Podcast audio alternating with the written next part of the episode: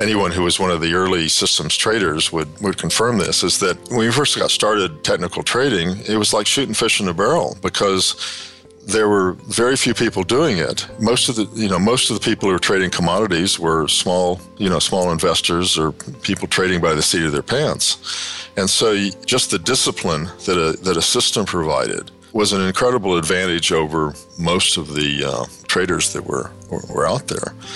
So it turned out to be very, it was very easy. I mean, almost any system would work. Uh, nowadays, things are much different. Those people are gone.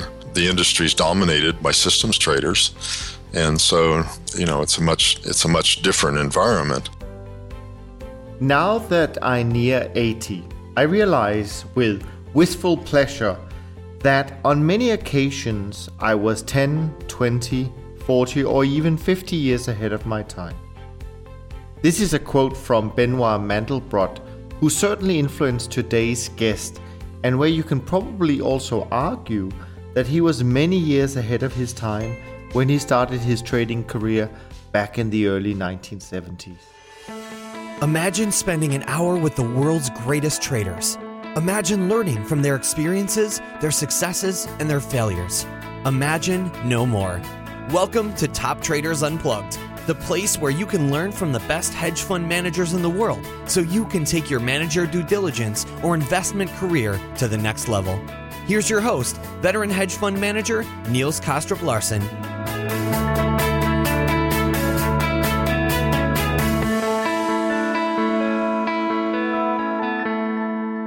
Hi, everyone, and welcome to another episode of Top Traders Unplugged. Thank you so very, very much for tuning in today. For those who are regular listeners, you know that my goal with the podcast is to share the stories of some of the greatest traders in the world and to ask those questions they don't usually get asked. To help you get more clarity, confidence, and courage to take your own trading or investment career a step further and today's episode is no exception. Today you're listening to episode 93, and if this is your first episode you've ever heard, you might want to go back and listen to all of the earlier conversations. This is Bill Dreiss, president and founder of Dreiss Research Corporation, and you're listening to Top Traders Unplugged. And by the way, if you want to read the full transcript of today's episode, just visit the toptradersunplugged.com website and sign up to receive access to all of them. Now let's get started with part one of my conversation. I hope you will enjoy.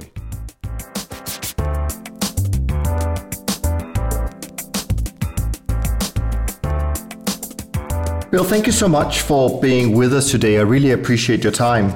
Now, what's really exciting about our conversation today is that you, in many ways, are very unique in the sense that not many firms in our business that has been around for more than 40 years are still headed up by its founder, not even the firm that I work for. So I just want to say upfront to everyone listening in today that it'll be worthwhile sticking around and learning from Bill's wealth of experience. But before we jump into all of the topics we're going to cover today, I just have this simple question that I try to ask all of my guests in order to appreciate the many different answers there is to this question.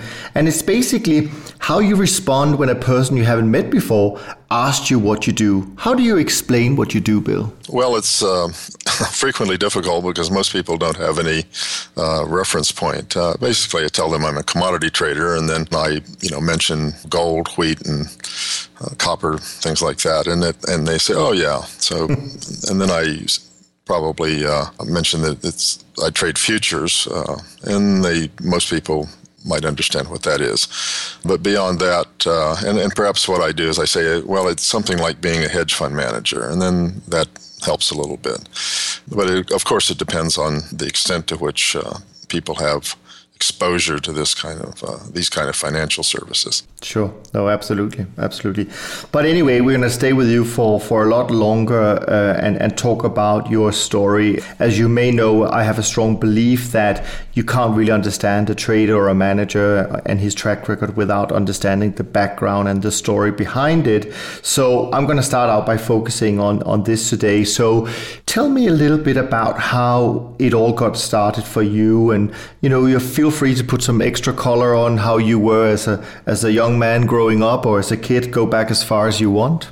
Well, I think the uh, my pertinent history is that I uh, graduated from MIT with a degree in electrical engineering, mm-hmm. and then went on to Harvard Business School, and uh, where I um, I was attracted to Bayesian decision theory, and also just had an interest in operations research. So uh, after I left school, I went to work for a think tank in California that was doing computer modeling of uh, mm-hmm. strategic and tactical warfare. And that introduced me to really state of the art uh, modeling. We were doing computer modeling mostly, although uh, some of it was, cool. was being done by hand. But this was in the days we were using the m- most powerful uh, Air Force computers, uh, which probably were comparable to today's pocket calculators.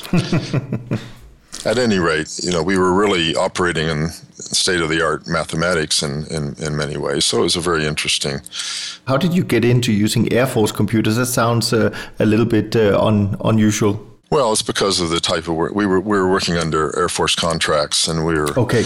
We were uh, exploring uh, different kinds of uh, tactics in uh, missile firing strategies, or you know, ground wars in Europe, and that sort of thing and we were working for most of the the work was done by young you know young engineers with mathematical backgrounds, but the the uh, the supervisors were all were retired Air Force officers. Okay. And one of them had done some commodity trading, and he interested me in commodities.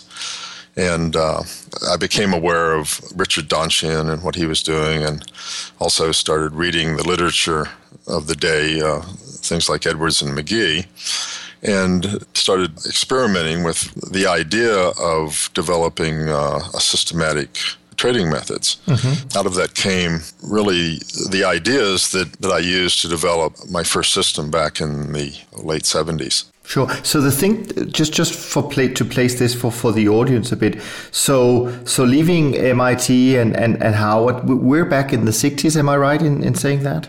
Oh, I graduated uh, from Harvard Business School in uh, 1966 and then went to work. So I went to work uh, oh for about three years or so in this uh, in a think tank, and then uh, after leaving there, I really focused on developing a trading system uh, and spent several years or two or three years at least, exploring that. Most, and of course, once I got out of uh, away from the uh, think tank work environment, I didn't have access to computers, so most of the work I did was by hand. But nevertheless, I understood what it meant to be systematic. I had a big pile of CRB charts that I would go through and try out, and try various things. And partly for this reason, my my focus, and, and partly from the influence of Edwards and Magee, my focus was on what would be you know, typically understood as technical analysis, you know, heads and shoulders and triangles and trend lines and so on and so forth. And one thing that I did early on is I went through the various chart patterns that were supposed to be significant, and I decided that the only one that really that really had any usefulness was a trend line and perhaps support and resistance, and that all these other patterns were essentially like seeing, uh, you know, seeing images in in clouds or reading tea leaves, and they really had no meaning. So I focused. Uh, so in terms of designing a system, I guess my idea, the thing that was perhaps somewhat unique, uh, most of the systems that I was aware of, or at least method methods that I was aware of, were numerically based, things like moving averages, whereas I was inclined towards trying to systematize certain aspects of technical analysis, as I say, like uh, like trend lines, and then use to be able to use uh, trend line breaks as as as signals. And so I developed a system along those lines and at some point, it occurred to me, and again, this sort of happened out of the blue because I wasn't really aware of anything else going on along these lines. I thought, gee, maybe I can actually uh, manage other people's money and make and make this into a business. Of course, I was unaware that perhaps other people were, were doing that at the time, but it was a it was certainly a new idea to me and a new idea, I think, at least uh, where I was in in the area where I was living, which is the Bay Area. Is that where you grew up as well? No, no, I grew up in West Texas and Kansas. Went to high school in Kansas, and after I got out of school, then I had jobs in Southern California, and then I had moved from there to Northern California. So I, I just happened to be there at the time. What had a lot to do, or probably the main influence over where I lived and where I've lived since, is that I, uh, after I got out of uh, school, I uh, learned to surf, and uh, that became somewhat of an, an addiction, which has stayed with me ever since. You know, one of the things that attracted me, I think, about commodity trading, it was something I, I thought that I could do from a lot of different places, any, anywhere I wanted to live, and I could live near the beach and, and have a lot of free time to, to surf. So, um, you know, having developed a system, I decided it was it was time to perhaps learn the other side or, or learn something more about the industry. So I uh, I got a job as a commodity broker with EF Hutton in uh, San Francisco, and I uh, had a, raised a few clients and and traded my system as as a broker for for my clients. While I was there, I met some sales types, and probably about a year later, we left to form a company commodity consultants to trade managed accounts, and there was they would be the uh, provide marketing. And we're back in the mid '70s now, if I'm right. Is that yeah?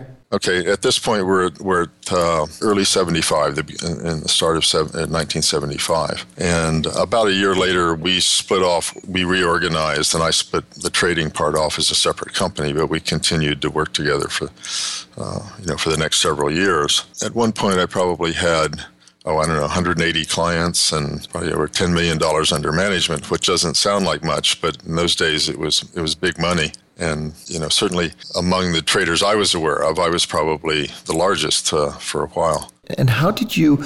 Because I think this is important uh, to to for people to realize. I mean, 180 clients, even today, that's a lot, even with all the computer power we have. But back then, it must have been uh, an enormous task to to handle. How how did you go about doing that back then? That was what inspired me to get my first computer. I had read the same ad in uh, Popular Mechanics that Bill Gates had read, and what he did is you know, he quit school, and what I did is I went to Albuquerque and bought an Altair computer from uh, the first computer store, which was assembled by the wife of the guy who owned the computer store, and brought it back because I was having the, the accounting, as you imagine, the accounting, and of course, this was prior to having 180 uh, clients, the accounting was becoming a nightmare uh, to do by hand. So I thought, well, I really need a computer. And the idea in those days that a, that an individual human being could own a computer was was a miracle. So I bought a uh, an Altair and brought it back. Brought had to bring the, the, hard disk back on on my lap because they were so so sensitive to uh, getting out of alignment. Had a Teletype 33 as my keyboard uh, printer and uh, essentially put the programs I had working with me. Uh, a couple of friends of mine who also were MIT graduates, and so we, you know, we programmed the accounting into my computer, and I had an accounting system that was more accurate than the brokerage firms that we were dealing with which is not saying much, I suppose. But, but that was really my first in, impetus to being probably one of the first, one of the earliest adopters of personal computers back in 1976. Uh, we subsequently put my system on the computer, obviously, but that wasn't. But as you said, the primary motivation, because of the uh, number of clients I had, was to, was to get the accounting uh, automated. Sure, sure. And then you ran that for a period of time, but uh, as far as I recall from from sort of preparing for today, there was a time where you stopped actually managing outside money, if I'm right. Well, I ran, as I say, I was I was quite successful for a while in terms of you know my returns and raising money, and then I went through a period where my where I pretty much flattened out for a year or two. Since I was using the, I was essentially using third party marketing and they were representing uh, other managers. And of course, my uh, clientele tended to shift to other to other traders. So at some point, I my business ran down. It's not like it's not as if I really um, blew up or anything. It's just that uh, my clients drifted away, and and, uh, and I and I have to admit that I grew uh, a bit disappointed, in, say, in, in my system, and, and at that point, I pretty much closed closed my clients' accounts and just continued to trade uh, for my own account, partly uh, so I could experiment uh, with various other approaches. And I also got interested in software development, so I sh- shifted my uh, my business focus to uh, you know writing custom software and doing computer consulting at that time. And of course, if you remember back in the you know back in the early 80s was like the heyday of where where personal computers were really starting to take off. So that in itself was a, was was an exciting time just to be involved in the in the computer industry. Yeah, no, absolutely. But then in, in 1991, you you decide to set up your your current uh, company. What what made you refocus, so to speak, on on the trading and and the research? And how far were, you really in terms of of your research at that time? Compared to sort of you know what what we're going to talk about later about how the the strategy uh, operates today well, as I say, even though I moved out of the, um, you know, out of, out of managing other other money, I was, I continued to to research and uh, to do research and to think about uh, various, um, you know, ways of approaching the markets. And one thing that caught my attention and the attention of uh, a colleague of mine that I've been working with was the work of Benoit Mandelbrot, uh, fractal geometry. And there was a book came out in the well, early 80s, I think, uh, The Fractal Geometry of Nature. And it was apparent from reading this that this had application to uh, modeling uh, the markets. In fact, Mandelbrot's first paper that he published was on the uh, on the cotton market, and that sort of that introduced the world. That was in compilation uh, by Paul Cootner called uh, The Random Character of Stock Market Prices. That really was the beginning of Mandelbrot's career in, in fractal geometry, and, and of course, sometime later that we picked up on this, but we could see from this that, that it was uh, applicable. And of course, some another approach that was also popular at the time was the the Elliott wave. Uh, Robert Prechter had really you know developed uh, a reputation by his work in, in that regard. And so one of the things we were looking at is is the, because the Elliott wave is obviously a, a fractal kind of approach where you have patterns within patterns within patterns.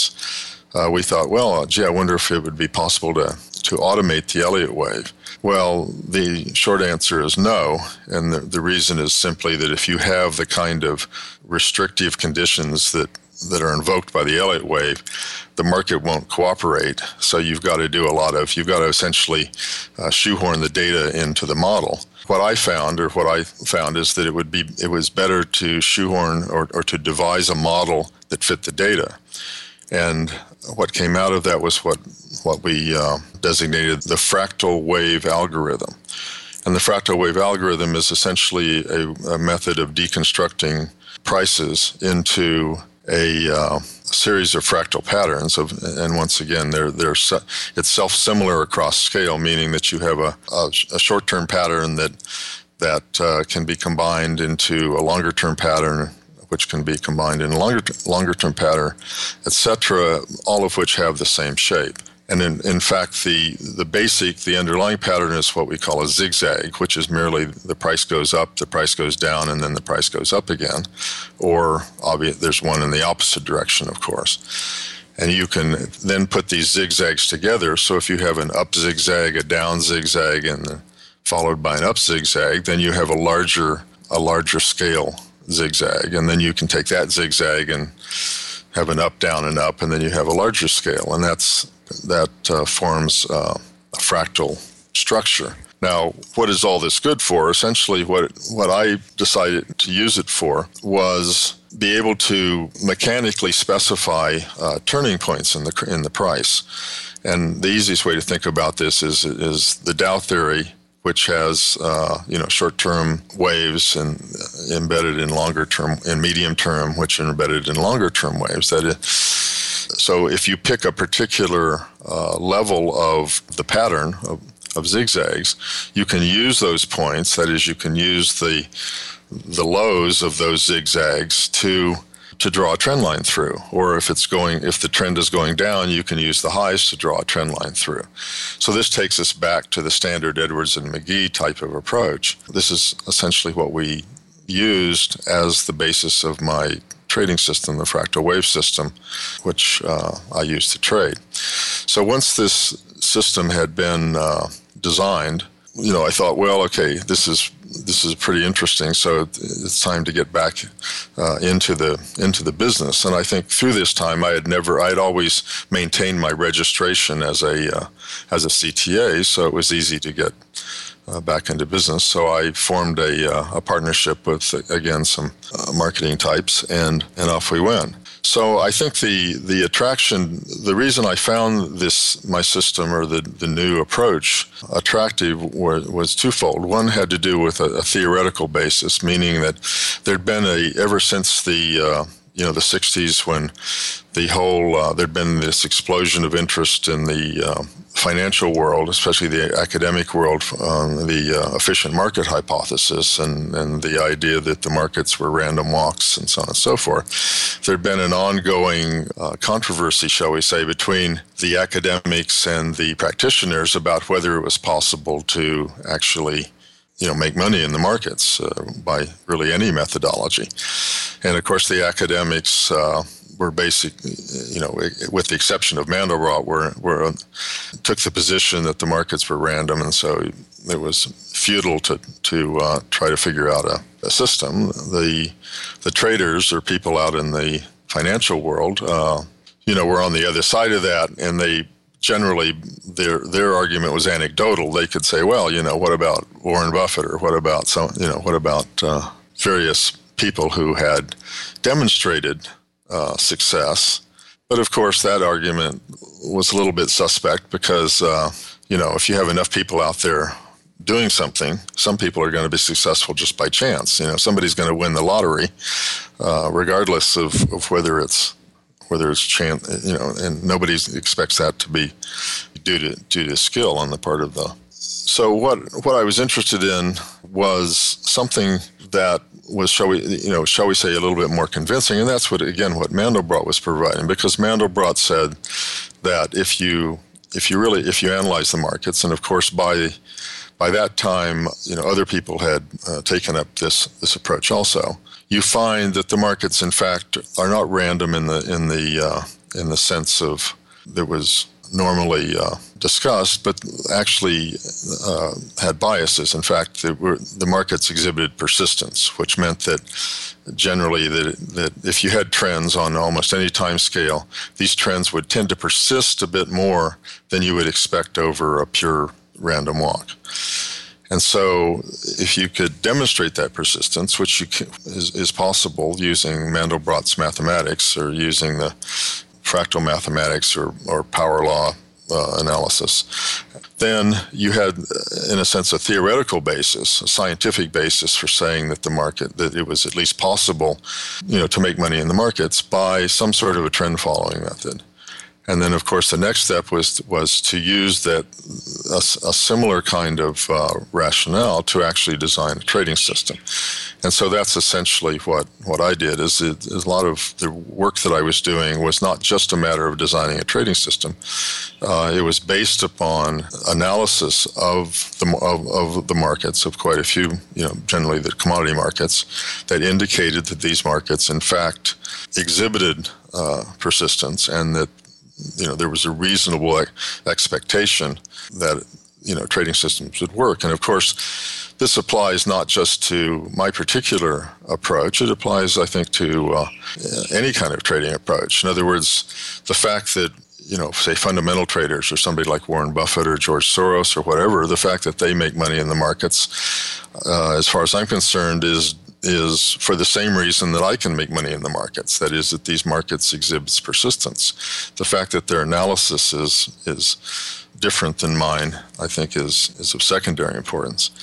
And the same goes with trading systems. So, so much of the focus when people are evaluating trading systems is on the particular methodology that's being used in my opinion, there's uh, the primary reason that, say, systems traders and commodities are, are able to make money in the markets is that the market provides those opportunities. That is, the, the it's the market that pr- provides the returns more than the particular methodology that, that's imposed. And of course, you can see that if you look at if you compare uh, you know, performance, particularly among CTAs, is that you know sometimes the markets are easy to trade and other times they aren't. And of course, that gets you into the whole idea of you know every few years you hear that trend following is dead. Well, no, trend following is not dead. It's it's just sleeping. You go in and out of these phases, and and it has more to do with the with the nature of the markets than it does with the vagaries of any particular system. Behind all this, I mean, this is all all that I've discussed has to do with you know with technical trading and, and designing systems. And of course, what I do is is is purely mechanical. That is, I run my program every day, and I do what the program says. I don't second guess it. I don't you know omit trades or do anything of that nature. Obviously, the system's adjusted on a periodic basis for just to sort of maintain, uh, keep it up to date. But other than that, my system's been virtually unchanged for the last 25 years. But at any rate, my view on this is that underneath the statistics or the, or the mathematics that, that uh, describe uh, markets are fundamentals. That is, I'm, I'm a technical trader that believes in fundamentals. And so I believe that markets, certainly commodity markets, are moved by supply and demand. I believe that uh, financial markets uh, are, are moved by uh, economic uh, forces, most of which are fairly long term. I would call these business cycle moves.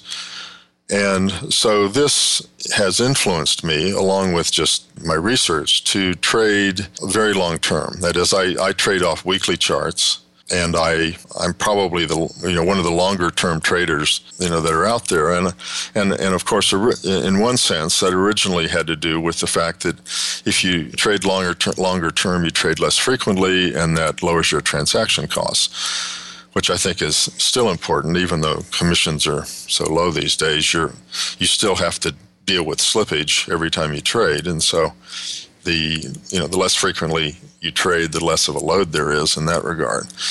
But I think more importantly, I discovered that for the most part, if I traded longer term, I essentially got the same, you know, out of let's say let's suppose I had a you know the typical trade or the typical trend, I should say, might be several months. Now, a shorter term trader might take uh, three or four trades out of that trend it seemed to me that it's better just to take the whole thing. And of course, it, so you can step back a little bit and, and trade uh, less frequently and still get the same benefit as if you were uh, trading in and out more frequently. And in fact, you, you, know, you might even get more benefit because because of eliminating a lot of the the, uh, the slippage. Now, of course, to some extent, this exposes this this exposes you to a bit more uh, drawdown expo- uh, exposure because if you're trading longer term, then your stops are further back. So that means that the markets uh, individually can move much more dramatically against you before you get out. But I find that if you're trading a diversified portfolio, then that tends to mitigate it to some extent. And also, of course, you, you have, depending on the on the behavior of the markets. Uh, very frequently, you know, where other shorter term traders would be getting out and back in uh, on a fluctuation in the prices, uh, I'll ride through it so that I end up coming out at, at a better place, uh, you know, after a, a, pullback. So, like I say, these things are all trade-offs in, in these various approaches, but uh, I'm satisfied, certainly over time, that, that my my risk control and my and my drawdowns and all that are certainly uh, no worse than those that are experienced by uh, people who trade uh, somewhat shorter term. So, so in so in terms just to, to round this off in t- time frame, I want to go back and, and ask you a little bit about some of the things you've mentioned just now. But so in terms of time frame, you still run your systems only once a week, or are they run more than once a week, but just using a weekly uh, bar for that matter? I, I update the system. That is, I recalculate once a week. I have to obviously follow the markets on a daily basis because I get fills and I have to put in, if I get go into a trade, I need to put in the stop loss and so on and so forth. So I need to maintain it on a daily basis. But no, I only I only calculate orders once a week.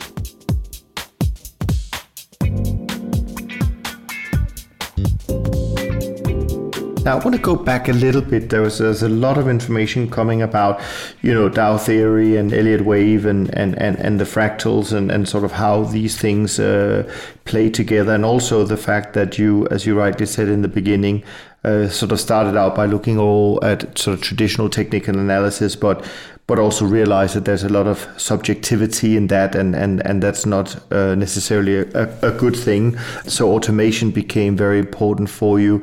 Now, back in the back in the 90s, I was working in London, and we were I was running a, a CTA there that was a pattern recognition, and it sounds without me being an expert in any of the things that you mentioned, it sounds somewhat similar where we had identified a number of patterns that repeat themselves, and and so on and so forth. But what we couldn't do in the 90s 90s was we couldn't automate that. We couldn't because it was based on some you know level of having a computer to recognize this.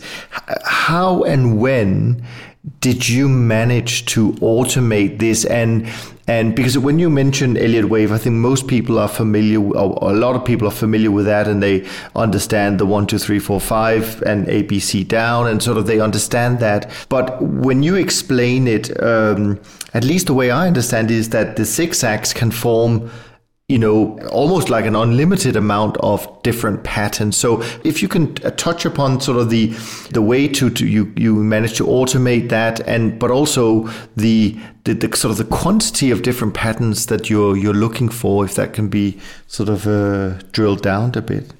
Well, I, I, normally don't think of what I do as pattern recognition in the in the in the conventional sense. That is, I'm not looking for heads and shoulders or sure. triangles or wedges or that sort of thing. And I and, and as I said before, I I decided early on that those were meaningless. That, yeah. And so whether or not I could automate that, it was you know ir- irrelevant.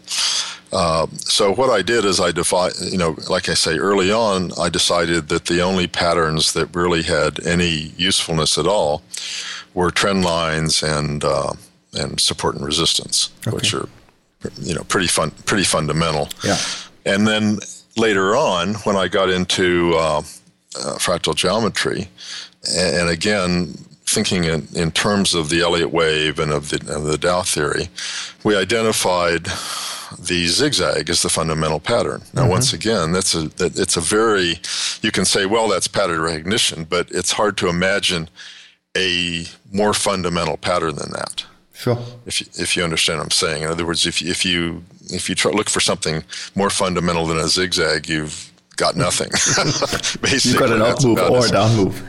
yeah, that's that's the pretty much ground zero in terms of designing it, and, and of course that's essentially the kernel or the basic pattern under, underlying the Elliott wave. That is, uh, you have uh, if you have a five a five wave is is uh, is a zigzag with you know up down up down up right, and a three wave is an, is the basic zigzag up down up. Now the the problem with the Elliott wave, as I said before, was that it restricted you to fives and threes, generally speaking. And if if you actually worked that, that's a top-down judgment in other words that's that's that's a fundamental belief or, or, the fundamental structure of the Elliott wave is, is to impose that pattern onto the prices. If you go from the bottom up, where you say, okay, we're going to build this up from zigzags, and you, and, and the zigzags are determined from the price. In other words, the price goes up, and then the, the price goes down, and the price goes up. Right? You're not imposing that pattern. That's a pattern that the price is, you know, the market itself is is putting out there. Then you can obviously have you know more than more than shall we say five waves. You you know can go up and down and up and down and up and down and can do that as long as it wants, and then it can turn around and do the same sort of thing. So so if if you use the bottom up approach uh, we did, then then you can't insist that the waves be you know five or three. They could be seven or nine or you know obviously not less than less than three. But but nevertheless, you can use those in the way that I that I described to construct a, a series of turning points uh, at various uh, fractal levels. And then, as I say, you can those turning points can, can be used. And again, this is different than the Elliott wave. In the Elliott wave, you're essentially using these patterns to predict. Anybody who's traded for any length of time realizes that prediction is impossible you know, it's uh, prediction is hard, especially about the future. So what we were using this for, or what I'm using, what I use this for, is not to predict. It's merely to to provide a um, mechanical, an objective means of identifying turning points, which can then be used to draw trend lines. And of course, this goes back to Edwards and Magee. And the problem with the problem with something like with standard technical analysis is is a technician draws a trend line, but you know, three technicians will draw the trend line in three different places. But the fractal wave algorithm draws that trend line in one place. and it'll draw it in the same place every time. In other words, that's the whole idea. So what what my system does is it combines. It takes technical technical methodologies, shall we say, or, or ideas that are you know traditionally based upon subjective judgments, and it uh, it implements those in such a way that they're that they're mechanical or, auto, or automatic, and that I think is the advantage. So, uh, of course, it, the system itself will do things that you know to a technician would look irrational at times but that's the that's the trade-off. On the other hand what the system does is the system provides discipline and it eliminates the possibility of second guessing which of course is the uh, is the bane of the the technical uh, technical analyst. So the advantage to this to get back and this of course goes back uh, to the original days when I got into this business was that, and this, and I think anyone who's anyone who was one of the early systems traders would would confirm this is that when we first got started technical trading, it was like shooting fish in a barrel because there were very few people doing it. Most of the, you know, most of the people who were trading commodities were small, you know, small investors or people trading by the seat of their pants. And so you, you had a, an incredible advantage, you know, just by just the discipline that a, that a system provided was an incredible advantage over most of the uh, traders that were, were, were out there. So it turned out to be very it was very easy. I mean, almost any system would work. I mean, Donchian's you know moving average crossover. I knew a guy who just had who had a system based upon a moving average turning. The moving average turned up, he bought, and it turned down, he sold. So almost any system worked better than what most people were doing, which was taking the advice of their broker or just trading on their gut feel. Uh, nowadays, things are much different. Those people are gone. The industry is dominated by people, you know, by systems traders, and so you know it's a much it's a much different environment. But by the same token, you know, so one would think that, that this would all get arbitraged out over time. That is, if, if you had nothing left but the, you know, but the big, but the the big trend follows yeah, big trend followers, mm. and and certainly trend following, you know, dominates the the CTA space. You'd think they'd just all be cannibalizing themselves, and but I think uh, this gets back to what I was saying is that I'm I'm a technical trader that believes in fundamentals, and so mm. the, there's a world out there that can't be controlled or that or that's beyond the reach of of uh, you know market psychology or market right you know market methodology, and and I think that world, you know, is subject to to uh, forces, generally longer term forces, that are you know that are pretty much you know universal and timeless. Uh, you know, that, that Human go back behavior. in history. Yeah, yeah, they go back in history as far as you want to go, and then we'll go into the future as, as far. You know, I agree with all of that, Bill, and, and it's interesting because there, there is obviously still so much resistance. I think it's fair to say by a lot of people, uh, certainly on the investor side, to to embrace this, and and you always have to to justify, you know, why trend following works, and and uh, you know, even if it has a, a year or two of, of, of under average performance, then uh, it's like it's it's it's their case for for why it has stopped working and it's never going to work again. So um, so certain things don't change. But I want to go back also at another point, which I think differentiates you a lot compared to the managers uh, that we see out there. And maybe you can explain a little bit more that where I'm going with this is that I know that you, or at least part of your system, uh, is not looking at parameters, meaning you're not trying to optimize a certain uh, parameter set whilst you know if you use moving averages or price breakouts whatever it might be clearly a big part of the research is really identifying the right parameter sets to use. Explain to me a little bit about that and and and why you why have you chosen sort of this way of looking at it? Well of course the idea of, of data fitting has, has been the you know the nemesis of of anyone who's tried to design systems. And so one of the attractions to the, the fractal approach was that you're dealing, again, with very fundamental patterns, but you're dealing with patterns as opposed to numbers. You're dealing with sort of pictures instead of numerical approach. So in the first place, if you just the, the algorithm, the way that I've described it, is not a matter of of optimizing on any kind of numerical parameters. It's a matter of, of setting up a certain structure and then and then in a sense graphically utilizing that structure to translate that into uh, patterns. Now, there certainly is um, is data fitting in the sense that you're fitting what patterns that you think are significant, you know, versus those that you don't. You've obviously got, got to have some choice there. And for instance, trading weekly charts versus daily charts, that's obviously a parameter that you've selected. But but these might be numerical parameters, but they've been selected on, on a qualitative criteria. They haven't been selected because I went through and you know tried all the different possibilities and picked out the best one.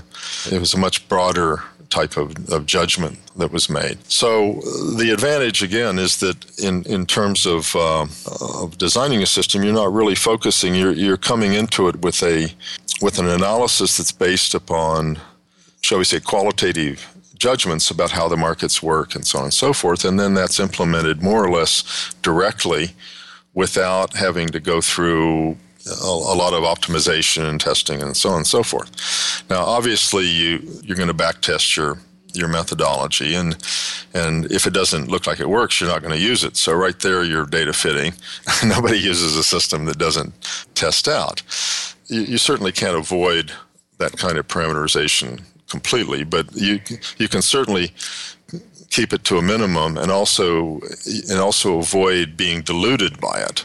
I think the worst thing that comes from parameterization is is you tend to think you've got something that's a lot more, you know, say magical than is actually the case. Now, I do you know, I do have some parameters in my system, but once again, these are not optimized parameters. They're parameters that have that, that have fallen out of the patterns that, that form.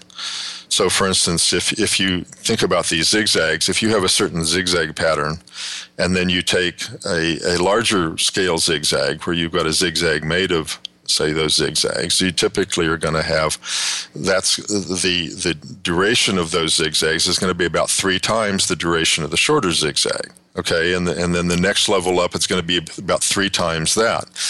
So you actually have some parameters that tend to fall out of fall out of your patterns but they're not parameters that you just you know went and tried everything. They're parameters that that uh, actually are a result of uh, applying applying your algorithm. And again, I don't vary those. So if I have a so for instance, I might use a pattern, uh, you know, a twenty a twenty seven week pattern. Well, I don't I, I don't use I use twenty seven weeks everywhere. I don't use twenty six and 20, 28 and you know sort of thing. I just you know, because once again the parameter has, has come out of the uh, of the pattern. It's not it's not something that's been independently uh, derived or optimized. Sure. Now, of course, we're going to talk more about this later on. Um, but when it comes to risk management, though, parameters are, are, difficult not to apply. You know, how much should I risk, et cetera, et cetera. And and and, and obviously, people usually come to to these um, conclusions based on on research and and so on and so forth. How do you just sort of broadly uh, frame that in terms of just the parameter side of things, not you know exactly the risk management. We'll talk about that a little bit later.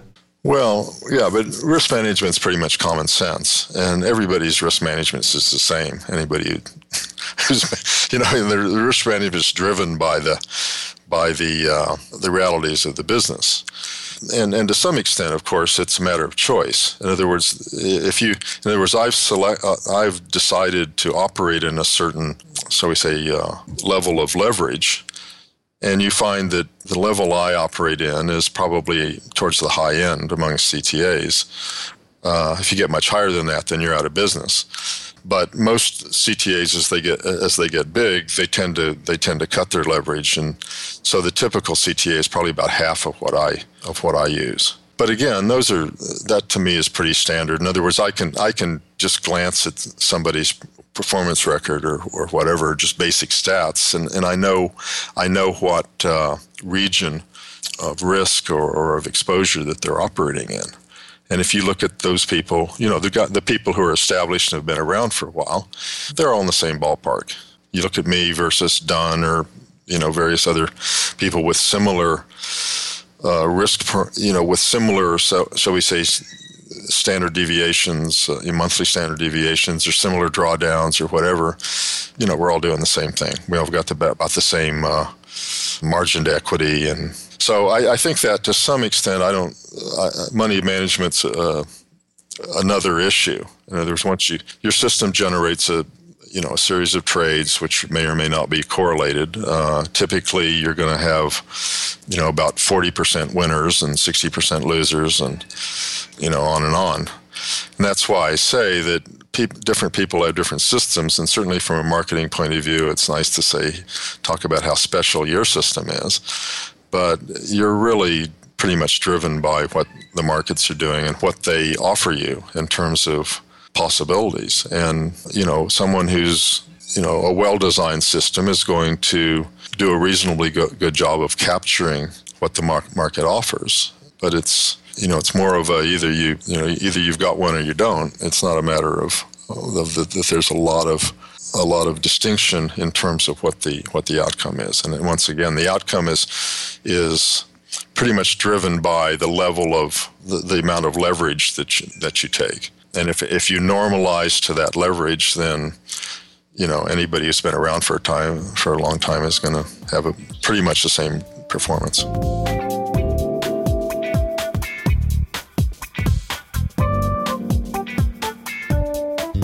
I want to jump to the next topic very shortly. I just have some maybe a little bit philosophical uh, questions I, I wanted just to to to ask you. And I mean, when you look at back at, at your career, which which you may do from, from time to time, do you think back at, at this as some kind of, of quest you've been on to sort of perfect how to exploit the fractal nature of markets, or is there something else that that drives you in, in if if I can phrase it that way?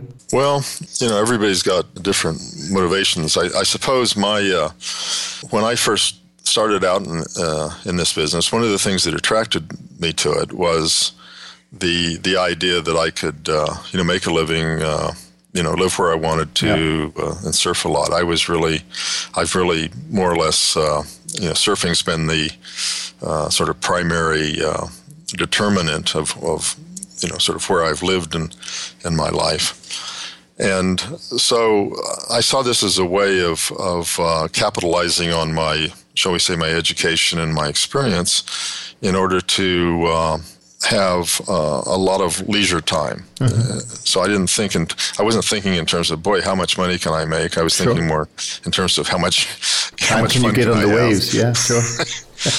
and for I think most of my career, I was that was that's been my primary focus. Now the problem is it's hard to, you know, if you're in a business that's about money, it, it's hard to ignore it you know, if you're a social worker or something, you can sort of ignore money and, you know, get the, the satisfaction that comes from doing your work. But if you're in the money business, you know, the, to some extent, uh, money is how you keep score. I, I think what, uh, you know, if I look back, uh, essentially my judgment is I'm probably a, a pretty good trader, but I'm, I'm a lousy businessman. I haven't really done a very good job of, of uh, of utilizing uh, you know whatever skills I've had in terms of developing uh, developing a business. And as I say, part of it's just been neglect, and and part of it has been I've relied, I think, largely on third party marketing, which uh, tends to be fickle. And so I've I've had ups and downs. I've had periods where I've raised a lot of money, and then it tends to, if my performance tapers off, then the money goes away and that's just the nature of the business. You've really, you know, if if I had it to do over again, shall we say, from a business view, I would have taken uh, much more responsibility for my own marketing because I think that's how other firms of the same generation, uh, like you know Dunn or, or uh, John Henry or people like that, I think their success is primarily due to the fact that they've been successful in marketing and they've you know taken responsibility for that as opposed to farming it trying to farm it out on you know on, on third party marketers. Sure. No no that's true. Now we're going to leave the the of the, the, the background a little bit but there's one question i simply can't avoid having to ask you because it is so clear from from how you explain it. And that is the importance of not surfing the markets but surfing the waves in the ocean. And that is why why is that so important to you? And and and how did that all got started? Because it seems to be something that has stayed with you through and through anybody who's surfed realizes how addictive it can be and and I'm not the only one who's who's who's uh, you know who, who's uh, Caught the bug. found that to Yeah. be a compelling and, and of course it's not just surfing there are other there are also there's ski bums and and golfers and there's people who do all sorts of activities and not necessarily you know sports but surfing becomes something that more than a sport uh, it just is really uh, an engaging uh, endeavor that you know it's man against nature and a lot of other aspects to it I've spent years surfing uh, surf breaks in Northern California where there was nobody on the beach and nobody in the water. So, you know, there are a lot of really attractive aspects of it. Plus, it, you know, you get to, it, it inspires you to travel around to various places. It inspired me to live in Western Australia for 13 years, uh, which is where I, where I got started with my fractal wave system. And my, it's a very en- engaging uh, sport. And I might also say that even from the very beginning, I had absolutely no desire to live in Chicago or New York and to engage and you know to become a pit trader or any of that sort of thing. To me, that was just nuts. And and I and I justified that partially by saying that I wanted to be as far from the markets as possible, so I wasn't influenced by that kind of groupthink you know the reason you know one of the the main reason for being a systems trader is to insulate you from your own bad psychology shall we say. And it's if if you're being if you're surrounded by people who are you know are surrounded by an environment of of sort of opinions on markets and then it's hard to uh, to resist that so uh, in order to insulate me from that, I've done two things. One, I'm a systems trader, and two, I've stayed away from that, you know, from those places. But the, the difficulty with that, again, looking at it from a business point of view, uh, if you want to raise money, the place to be is Chicago or New York, not Western Australia, right? Absolutely. As I'm sure you can tell by now, my knowledge of surfing is, is very very limited. But but uh, since I since we all meet a, a few sharks in our business, I also have to ask you as a final question whether you in your surfing ever met any sharks in, in the water. I've never seen, I've never actually seen a shark in the water. Okay. You know, except when I've been scuba diving, Yeah, or yeah, that sure, sort of sure. thing. But sur- as a surfer, Wow. Uh, but I've certainly, I mean, when I lived in in San Francisco, that that's that area is called the uh, Red Triangle between uh, Bodega Bay, the Farallones, and Monterey. It's it's probably the sharkiest place in the world, and in Australia, where I lived in Australia, is pretty sharky also. So they're around, but you know, you're either on the bus or you're off the bus Right. and uh, you know it's surprising. I mean, not only are they around, but they're they're they're surprisingly abundant, surprisingly close. And I think the the uh, what you learn, one of the things that I don't know, you can just be eternally thankful for, is that we're not on their menu. Right. Right. yeah. And it's the same with killer whales. I mean, gee, you know, if killer whales wanted to eat you, you'd be in bad trouble. But for some reason, they just don't have any any any desire to do that. So that's one of the the blessings of, of, Sure. of being a surfer. Well, let's hope it stays like that. Now, today, of course, we're going to talk a little bit more about the, the Global Diversified Program, which is the name of, of, of your strategy. And also, it's interesting that of that it. I guess it's this year that you will be celebrating 25 years uh, anniversary, if uh, if my math is is correct. So, I want to ask you a little bit about sort of knowing that what you wanted to achieve was also the location independence and, and so on and so forth, uh, the fact that you've successfully run this now for, for 25 years, uh, you've automated it to, to a large extent. You're clearly not doing everything your, yourself. So, so what kind of people have you surrounded your, yourself with in, in terms of organization in order to to, to do this uh, on, on a, on a day-to-day basis? Well, from an operational point of view, I pretty much did it myself uh, until, in terms of the trading, until until about five years ago or so. And now I've got someone who does most of the, the trading. I've I've got what might be called a virtual office. I don't have an actual office space, but I work from home, and then my trader works, uh, you know, out of Albuquerque, and then I have a I have a, a programmer that's worked with me for a long time that uh, you know that's also uh, remote. So, uh, in addition to that, my trading system set up on a remote server. Uh, and this, of course, is primarily for security reasons, and also, you know, the thing's got multiple backups and mirrored disks and all this. So, we just log in using remote desktop to to run this to run the system. But, you know, the system itself is is once it was programmed back in 1990 or 19 it's been virtually unchanged. Uh, it's and so that it hasn't required. Uh, you know, uh, that is, there hasn't been any kind of maintenance that is done. is mostly done is mostly by adjusting the portfolios and various options, shall we say, that can be set, flags that can be set. But the program itself is is is pretty stable. The same is true with probably about 15 years ago, I had I had a program written to do my back office and to autom- and to automatically read uh, brokerage statements and you know compare that with with my records and do the do that that matching that goes on. So the, so the the end result of that is that it takes very little time to, to run the system and do the back office and the whole thing.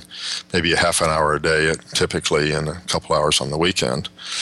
And it can be done by anybody who is reasonably who is competent and, dil- and diligent and doesn't require a lot of technical you know technical skills. Uh, it just matter involves discipline and and persistence. So clearly having done it in, in a in a certain way uh, of running your business uh, for for a, a, long period of time, even though there's been obviously some changes five years ago. The other impression that I got uh, was that you do want to grow the business, you know, from from here.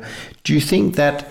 In doing so, do you think that requires some some changes uh, on your part? Do you think that um, investors nowadays require a certain setup. You you kind of alluded to it in terms of location, but I'm also thinking now sort of organization, infrastructure. I mean, you've been regulated by the authorities since the day that they got founded, you know, many, many years ago. So everybody from the outside can see that you know how to run a business, but still, uh, do you think that it re- requires some, some changes on your side to, to attract more assets? Well, that's a good question. I know. Um, on the one hand, I mean, I certainly have, uh, you know, I certainly have people that open accounts with me and are you know, and, and most of the most of my clients uh, currently in in the recent past have been sophisticated investors who who understand the you know understand the business. They don't seem to have any concerns about uh, the way my operations run. I've I've certainly got a lot of excess capacity in the sense that I could run you know a much larger a much larger uh, AUM with my present structure without really changing anything significantly.